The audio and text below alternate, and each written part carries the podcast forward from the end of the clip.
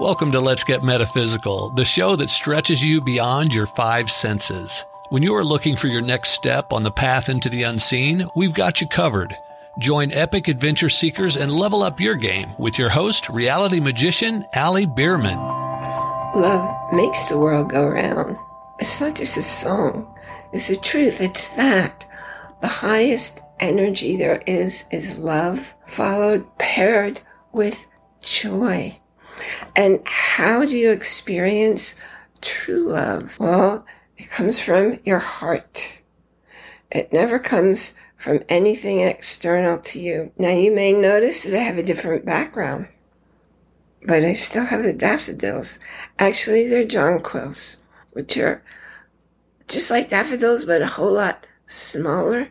Can you find them in the picture? And you see some of my favorite things music boxes, oil lamps. Those are things I collect that bring me great joy because life is about love and joy. Now, here's the thing of it. I meet so many people who work in rush rush environments and they have no spiritual connection. Now, spiritual is different from religious. In religion, there's somebody telling you what to believe, how to believe, how to observe, when to observe. Is that spirituality? No, do you see they're two different things? Spirituality is unspoken. It's the energy that actually runs your life. And yes, these things are very beautiful to me, but it's all outside of me.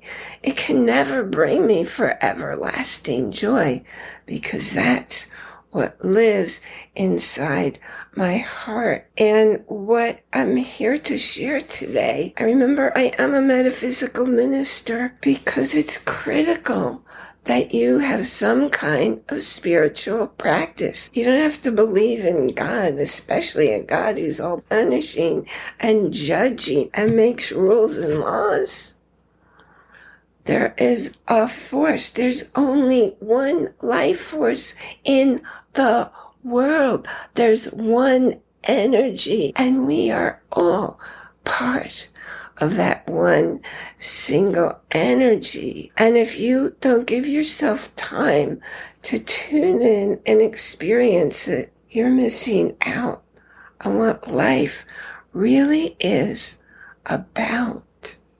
If you can sit down and if you've never meditated before, if you can go within with your eyes closed or not, when you're walking or sitting or lying down, if you can just shut out the world by going within, start with a minute and go to two, then go to three, and then go to as long as feels right for you, not by watching the clock. You'll know when I meditate, I usually ask the universe, what do you want me to know? To feel, to experience right now. And then I'll get messages. I may see visions of things. I may hear sounds. I may just feel things. It's a kinesthetic experience. I guarantee you though, it will happen. It's been happening for me my whole life. And here's the interesting part. It's happening nonstop for you until you realize you can get the nonstop messages coming at you and nonstop as in every moment you're being guided by your guides, by your angels, by your spirit, your higher self. The all is one, whatever words you choose. You have to choose them. Don't let somebody choose them for you because what you believe is what manifests in your world. If you go back to very early mankind, they still had some kind of belief in some kind of force. Some force guides everything that happens. There are no coincidences. There are no accidents. There are life experiences that you may be missing if you are not doing some kind of spiritual practice, finding some kind of spiritual, not religious, spiritual belief that fits for you. And it can change as your life changes.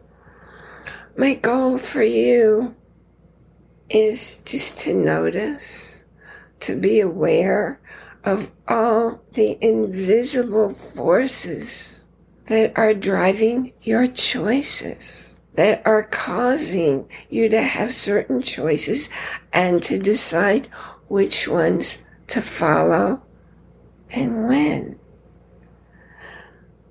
If there's one divine energy of which we're all part, then you recognize this thing called divine timing. Which, oh my goodness, the neighbor decided to mow his lawn while I'm talking to you. So, if you hear lawn mowing sounds, that's what's going on. What in your world do you feel unable to explain? Hmm. Well, let me give you some examples of things that happen in my life that I expect that have always happened. When I left the last place that I was moving from to the next place, there had always been a deer family that came in the yard, not all the time, once in a while. And if you've ever been around wild deer, the mothers are extremely protective. They have incredible hearing because they will hear you even if your windows are not open. If you're rustling or walking around inside, they will look straight in the window. They stand still and they stare because they're observing you so they can protect their young. Well, when I was getting ready to move out of that particular house, the deer family came and the mom came up and just came real close to the window and just looked at me, seeking my attention. And we just exchanged glances. And sometimes I feel things and sometimes I hear things. Not like it's speaking out loud, but much the way plants talk. Just feeling the things. And by the way, if you've ever explored on YouTube or read The Secret Life of Plants or The Secret Life of Nature, you're aware that scientists know how to hook up microphones and they hear the sounds the plants make. And different plants make different sounds because everything is alive. And when I left recently to move to my current location, I went out in the yard and I had never made a connection with the animals. And man, there was a variety of animals that came through the yard.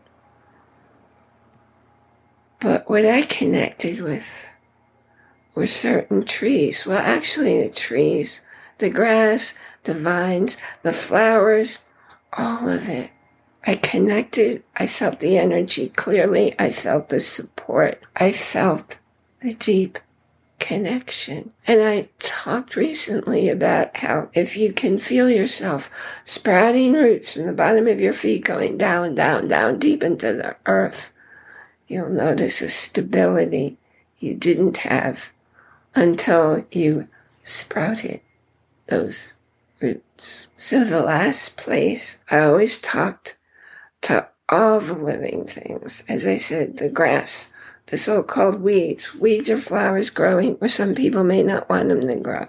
The rocks, the vines. The animals also, but not so much communicating to me, But all that plant life, all of it, was communicating with me for the six years I lived there. It was very, very clear, very distinct feelings. So what are you just now becoming aware of in your world that as you tune in, and it's been going on all along, but as you tune in, what feelings, what experiences are you now aware of that were there all along, but you didn't have conscious awareness? After all, who are you? You're not your body and you're not your mind. You are conscious awareness. Thank you so much for joining me here today for our gathering of metaphysical ministry connecting heart and mind. And remember to go into the show notes so you can join our Facebook group, our community, and get all the extras that now that I've got my health back, I'll be putting in more and more just as I used to. And when you join the community, you can join me for a live chat every month. You want to have the link to go to our podcast page where you can listen or watch every episode. Today is the 110th episode of the show. And as a matter of fact, we passed our two year anniversary. So we are now in season two of production. Most important of all, enjoy. That's capital I N, capital J O Y, every moment, because that's why you are here.